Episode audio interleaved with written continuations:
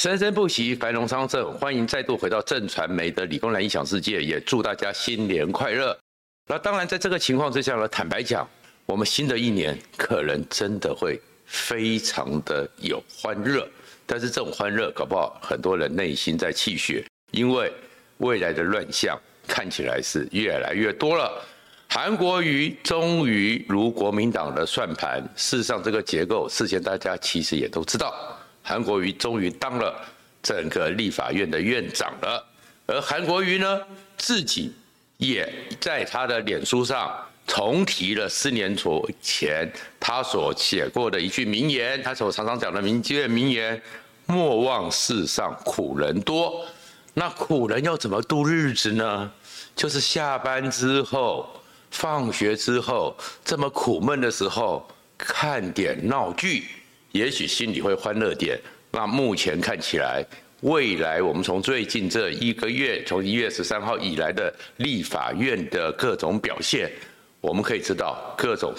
光怪陆离的仪式，大家都可以预期有太多诡异的戏可以看了。那没有办法，这是选举的结果，这也是政治的现实。会建议大家用幽默一点，没办法，我们就看戏吧，看戏，然后千万不要动气，动气会变老，这是游锡堃跟我们寇姐讲的，千万不要动气，动气会变老。如果你关注这个频道，请记得按赞、分享和订阅，谢谢大家。整个立法院呢，当然选出了院长了，选出院长之后呢，因为我呢就是资深的那个癌症病人嘛，所以常要回台大医院回诊，当时。一月十三号开完票的时候，我回诊的一个主治大夫就跟我讲说：“哎，其实他们还蛮想看韩国瑜会闹出什么状况，反正结局这样子，韩国瑜就当院长吧。”然后韩国瑜真的当院长之后呢，他们就发个赖给我，是说：“哇，热闹可期，剧本都拿错了，回味无穷。”怎么讲呢？因为我们整个立法院这场选举，今天我们再去回顾看的时候。你就知道这里面其实将来的立法院真的不能用常识和常理，更不要讲那些法理来讨论了，一切都乱了套。乱到什么套呢？最早的时候，国民党是大家预期可能会保票，而国民党也搞了很多这种花样，又说要公开的亮票，又说可能有四个人不稳。所以呢，要去作证四个人，然后还有很多人呢，直接就在立法院附近定下旅馆，让他们呢团进团出，给我住在一起，不要第二天早上跟我讲塞车、肚子痛、拉肚子，一票都不能跑。所以原来大家预期国民党五十四票里面会被跑掉几票，结果呢一票都没有跑，所以国民党没跑票。这个剧本跟大家所预期的跟惯例不一样。那不会跑票之后呢？大家会想，会跑票的，难道会是民进党吗？也很难。民进党的纪律，其实还有民进党的党员的一个强度的一个非常严格的对他们从政党员的好恶，没人敢跑。结果没想到，最后竟然有一个非常特殊的技术，这个就是民众党八票变七票，白色力量只剩七票。怎么会出这种事情呢？原来是。陈昭姿盖错了，而这个真是一个千古的一个谜案。因为呢，我再怎么样拿着一支笔，笔上有污渍，污渍之后我盖下去，可以盖到刚好跳掉游锡堃，盖在隔壁的陈清辉，而且又不会出格。这是怎么样的手腕的动作？这是怎么样的一个力学？这真的是一个。人类的整个我们手指万物之灵最核心的这个手指的一个人体工学，非常奇怪的课题。可是民众党就跑了，那跑了之后呢？柯文哲讲一票都能不能跑？黄国昌讲说，哎，如果呢连盖个章都会弄错，代表没有能力当立委。可是就发生了，那大家就问民众党会不会有人只剩一日立委要党纪处分的？因为他们都是不分区，就民众党呢？黄珊珊马上出来，小缺失又混过去了，结果还真的有个一日立委，竟然是民进党的游锡堃。谢谢大家，任务完成，请辞立委了。所以你会看到整个戏，整个民国国会立法院就是这些乱来乱去，而这样一个乱来乱去呢，可能就是未来整个国会里面最核心的乱象。而这里面最核心的乱象，坦白讲，民众党又复活了。而帮助民众党复活的人，其实是民进党。为什么是民进党呢？第一个呢，我们从根西略整个博弈理论就非常清楚。如果他只有八席，反正结构选民的决定就是这样子，那只有八席，只有八席呢，两党都不理他，他就是没有作用，八等于零。有一个党，他跟一个党开始有结合。开始有默契，因为不管怎样，他只有八席，面对人家五十几席，他不是只要跟一个党结合，不是大绿变小绿，就是大蓝对小蓝，他就变成是那个另外一个政党的附属组织，是附庸，也不用玩了。但是两党都去理他，他就可以变成杠杆，就来玩。所以，当他们呢，根本就是给先的嘛，什么四大国会改革、九大优先法案，要去推黄昌生来参选。坦白讲，在正常民主国家，一个小党做这些动作都合理，而大党呢，如果整个大党里面不是内部部里面每个人都心有各自的企图，就会不理他。结果游锡堃去理了。就变成柯文哲就再复活了，民众党就再复活了，而再复活之后，结果当然当然有点难看，是说因为有一票非常技术性的变成废票了，那当然这个里面民众党他们怎么去面对那是他们的事，可坦白讲，因为他是小党，本来这一票就无关紧要，也不会余波荡漾太久，可是证明了民众党是存在的，是存在的，以后呢，接下来呢？那当然了，一般的法律案、一般的条文修正案，只要出席人数过半就可以过，不用总体人数的法定的一半。所以，其实未来民众党在法案上的干戈未必会有这么多，未必有像这次一个选举这样的一个复杂。可是有人事案呐，接下来我们有考试委员呐。接下来我们有监察委员啊，那个在法律上可是又跟立法院长一样，要通过都是五十七票以上，是总体人数的一半。那这样子，经过这一次的一个立法院长这样玩，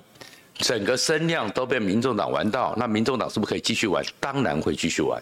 当然会不断的拉高声量。因为对民众党这种小党来讲，当大家发现说他可以利用两大党中间某些个人的某些想法或某些矛盾，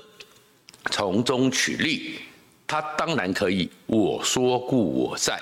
什么叫我说故我在？因为他只要有意见。只要有话题，只要他能够继续的去操作到，尤其是他们比国民党和民进党更优势的自媒体里面的媒体使用的模式，媒体的话语权，他们永远可以果说就果在。那国民党会很看不起他，民进党会很看不起他，那没有用，因为从游锡堃这一个去承诺单一国国会的召委。这件事情就让他们找到了以后，只要有一些议题在，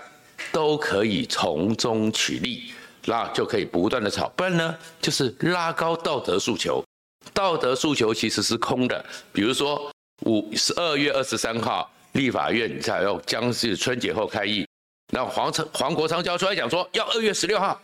怎么可以打混呢？大家都正常上班，为什么不是？因为国会开议。其实跟立法委员没关，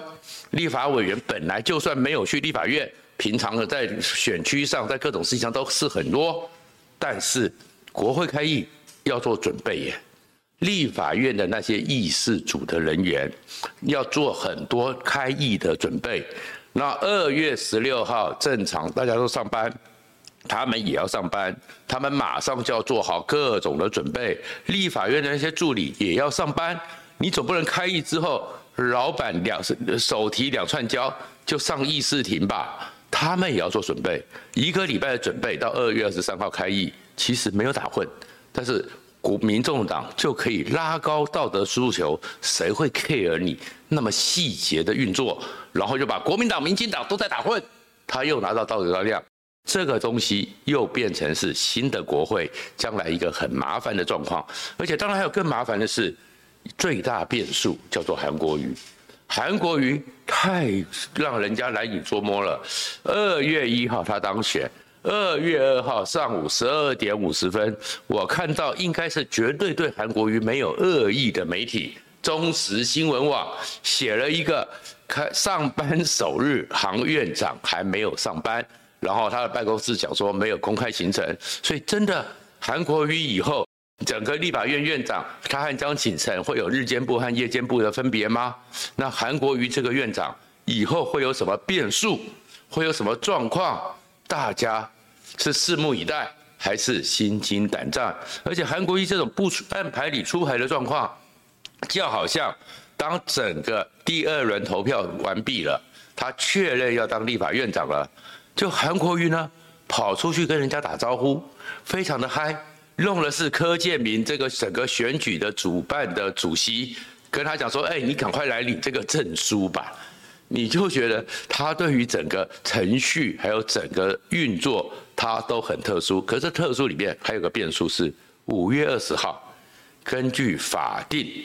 根据我们的法定规矩，五月二十号上午九点，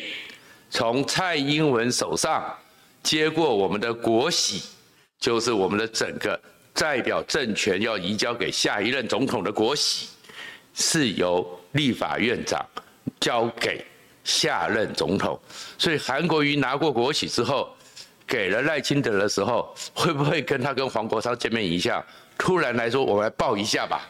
那你赖清德这种招荷兰这么硬的人，当场会有什么反应？全世界会看到什么样的画面，都是个变数。所以其实立法院将来会很复杂，而这复杂的情况之下，直到二零二六年的十一月到十二月，应该是十二月的时候，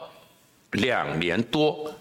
将近两年九个月没有选举，立法院就会是台湾一个运作的核心，而这个运作的核心，你们看到的是三党的这样一个情况，那会出什么光怪陆离的事？就变成是我们一个非常奇怪的状况了。不过在这里面呢，有件事情其实是很重要的。坦白讲，整个游锡堃去支持所谓的单一招委制，当然在时机上，在民众党提出了讹诈的时候，他去是不适当的。可是国民党和民进党的反对。我们也看到说，我们这个立法院真的大有问题。这样子，我所以呢，如果民众党能够当一个破坏者，但是不要这么的太扯，脑袋清楚一点，从法理上去进行一些比较有创意的破坏，不是坏事。没有错，游锡堃特特别讲的是，美国啊这些国家先进民主国家都是单一招委。是合理的，因为我们呢就是国民党和民进党分赃，才会有一个委员会，两个招委，一个国民党的，一个民进党的，这叫分赃。招委的权力是很大的，他可以排定议程，一个议案提出来之后要怎么审，要不要排入审，还是把你排到后面审，还是把你丢到。去党政协商，拖四个月再说，然后拖过去之后又届期不连续，会期不连续，又重新来过，让你遥遥无期。招委的权力很大，那单一招委呢？其实他是要负起这个委员会的责任的。那正常的民国国家，整个政党就要去思考清楚，我怎么样在招向选民。单一招委之下，比如说内政委员会就只有一个，当当然他的权力很大，但是本来呢，国会中心制，国会的民意也代表全体的民意，只是用这些代议士来展现而已。那国民党五十四席，民进党五十一席，惯例的分章式的招委，然后就是国民党一个，民进党一个嘛。然后今天我轮到招委。我就今天是换我值班，所以我就排国民党的有利的案子。明天换民进党就换民进党牌，这个东西其实叫分赃，叫不负责任。或者是我当了国民党的招委，我上任之后就把你的给推翻掉，重新来过，这个叫不负责任的国会。那正常负责任的是你政治。这些代议士就代表他们背后有民意的托付，你是要用政治智慧、协商式民主去处理的。比如说，如果像美国也是这样子啊，但是共和党和民主党他们如果是用这样分赃的，那美国政治就不会有任何的变化。而是如果我只有五十四席，八个招委我没办法全拿，我不是像过去一样是一个绝对多数，你有五十一席。那是一个政党要去思考，让我这四年任期内什么是核心？如果你觉得国防外交是核心，你觉得教育改革是核心，你觉得内政是核心，那你就是大军五十四个、三十个全部压到这三个招委去，三个委员会里面去，占到这个委员会的绝对多数，然后剩下的委员会当然要派人进去监军，但是也许财政的。目前财政，台湾的财政这么好，财政只要不恶搞就好。但是财政上没有那么大问题，让给国民党，让给民众党啊。程序委员会或借卫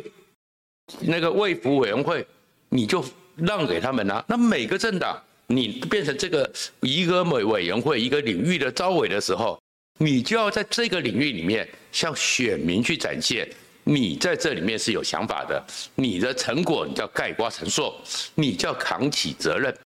其实双招委是分赃，而且是卸责；单一招委并不是错误，而这不是错误，只是说你不该把它变成是选举筹码交换而已。但是像这样的一个制度，你也看到了，我们两党其实在这一次的立法委员里面，我们看到了很多闹剧，看到了很多笑话。可是严肃的一些来讲，其实有些事情是我们立法院自从整个修宪改革、民主改革第三波民主以来，一直在分赃，一直是习惯于蓝绿两党在法制上的一个分赃，制造了很多选民无可奈何。因为大家已经习以为常，而这习以为常之后，也让这些政治人物开始偷懒。一个正常的一个状况，一个你既然是一个政党，如果你在这样的形式里面，这就是选民的意志，那你就要想办法用脑袋去想清楚，你应该怎么做 priority 优先顺位的选择，而你这个优先顺位的选择。也是向选民交代，你们是偏重可能是内政外交，又或者是教育文化，或是经济发展的一个政党。但是如果你就是这样子双招委八个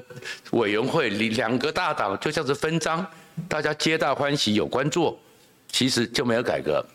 我们立法院目前呢累积起来有一万多个法律，一万多个条文，就在这种双招委之下。也是毫无效率，也是互相卡、互相卡，这就是一个让我们整个立法院都一直停滞的结果。而这样一个停滞结果，又碰到了一个非常不可预测、非常难以理解的国会议长韩国瑜。未来四年，莫忘世上苦人多，那我们大概整个国会整个运转都会是非常的复杂。那所以，我还是最后的建议，你也没有办法，就是这个结构，我们呢轻松一点，看他们演什么，演得就离谱，那我们四年后用选票做出我们的裁决。谢谢大家。